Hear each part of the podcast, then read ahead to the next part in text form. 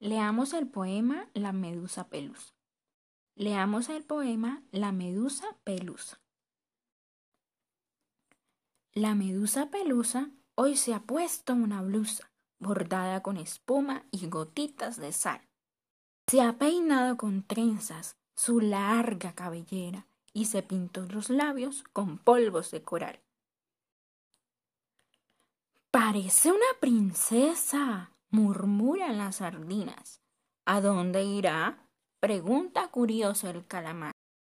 Quizás tenga una cita, o quizás tenga novio, comentan las almejas cuando la ven pasar. Pelusa la saluda y se aleja apurada, porque mucho camino tiene que recorrer. Pues se va a ver a su prima, la medusa de Telvina, y a sus diez medusitas que acaban de nacer.